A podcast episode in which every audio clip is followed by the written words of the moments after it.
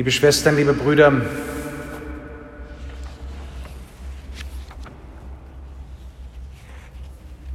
es gibt Sätze in der Heiligen Schrift, die, wenn sie isoliert stehen, schier unerträglich scheinen. Ich bin überzeugt, sagt Paulus der Gemeinde in Rom, dass die Leiden der gegenwärtigen Zeit nichts bedeuten. Kann das sein? All das unendliche Leid in uns, zwischen uns, in den fernsten und entlegenen Regionen der Erde, von denen wir so gut informiert sind wie noch nie in der Geschichte? Kann es sein, dass das Leiden der gegenwärtigen Zeit nichts bedeutet? Und ja, es kann sein, dass Menschen von uns Christen diesen Eindruck hatten, dass wir auf das Leid dieser Welt schauen und sagen, ist nicht so schlimm, Irgendwann kommen wir im Himmel an. Und dann wird verständlich jene Reaktion der Welt, die sagt, das Leid dieser Zeit bedeutet alles. Und wir müssen alles tun, um das Leid abzuschaffen und auszutilgen.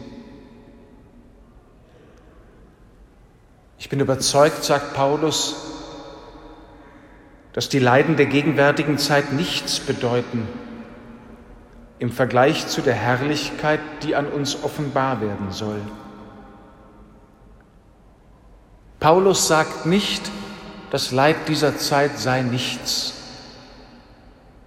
sondern er sagt, die Herrlichkeit, auf die wir zugehen, wird übermächtig, übergroß und so wunderbar sein, dass alles, was wir jetzt und hier erleben, in seiner ganzen Schrecklichkeit überwunden werden wird. Liebe Schwestern und Brüder, auch das wäre nur die Hälfte, denn die Herrlichkeit, die auf uns wartet, wartet nicht nur, sondern ist uns entgegengekommen, ist in die Welt gekommen, in einem Menschen, klein, unscheinbar, fast übersehbar in einem Winkel der Welt.